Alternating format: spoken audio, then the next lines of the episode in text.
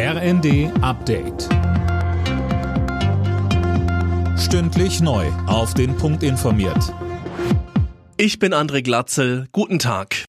Auch heute demonstrieren in ganz Deutschland wieder Zehntausende Menschen gegen Rechtsextremismus. Alleine in Bremen sind etwa 40.000 auf die Straße gegangen, um Flagge zu zeigen. Demos gibt es auch in München, Leipzig, Köln, Berlin und anderswo, nachdem bereits gestern eine Viertelmillion Menschen bei Demos gegen rechts teilgenommen haben. Bundespräsident Steinmeier sagte in einer Videobotschaft, Sie alle haben eines gemeinsam. Sie stehen jetzt auf gegen Menschenfeindlichkeit und Rechtsextremismus. Sie wollen auch in Zukunft frei und friedlich zusammenleben. Diese Menschen machen uns allen Mut. Sie verteidigen unsere Republik und unser Grundgesetz gegen seine Feinde. Sie verteidigen unsere Menschlichkeit.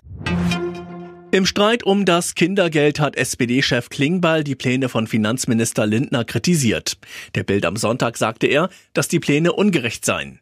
Lindner hat vor, den steuerlichen Kinderfreibetrag anzuheben, nicht aber das Kindergeld. Damit würden einkommensstarke Familien mehr profitieren. Bauernpräsident Ruckwied hat neue bundesweite Proteste angekündigt. Er sagte der Rheinischen Post, man werde weiterhin für eine angemessene Lösung beim Agrardiesel kämpfen.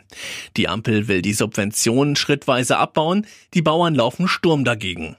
In den vergangenen beiden Wochen hatten Bauern in ganz Deutschland unter anderem Straßen blockiert. Die Bundesregierung hatte daraufhin die Streichung der Kfz-Steuerbefreiung wieder einkassiert.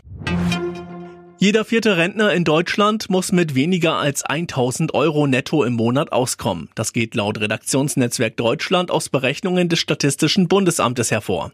Betroffen sind vor allem Frauen. Linken Politiker Bartsch spricht von einem Armutszeugnis. Alle Nachrichten auf rnd.de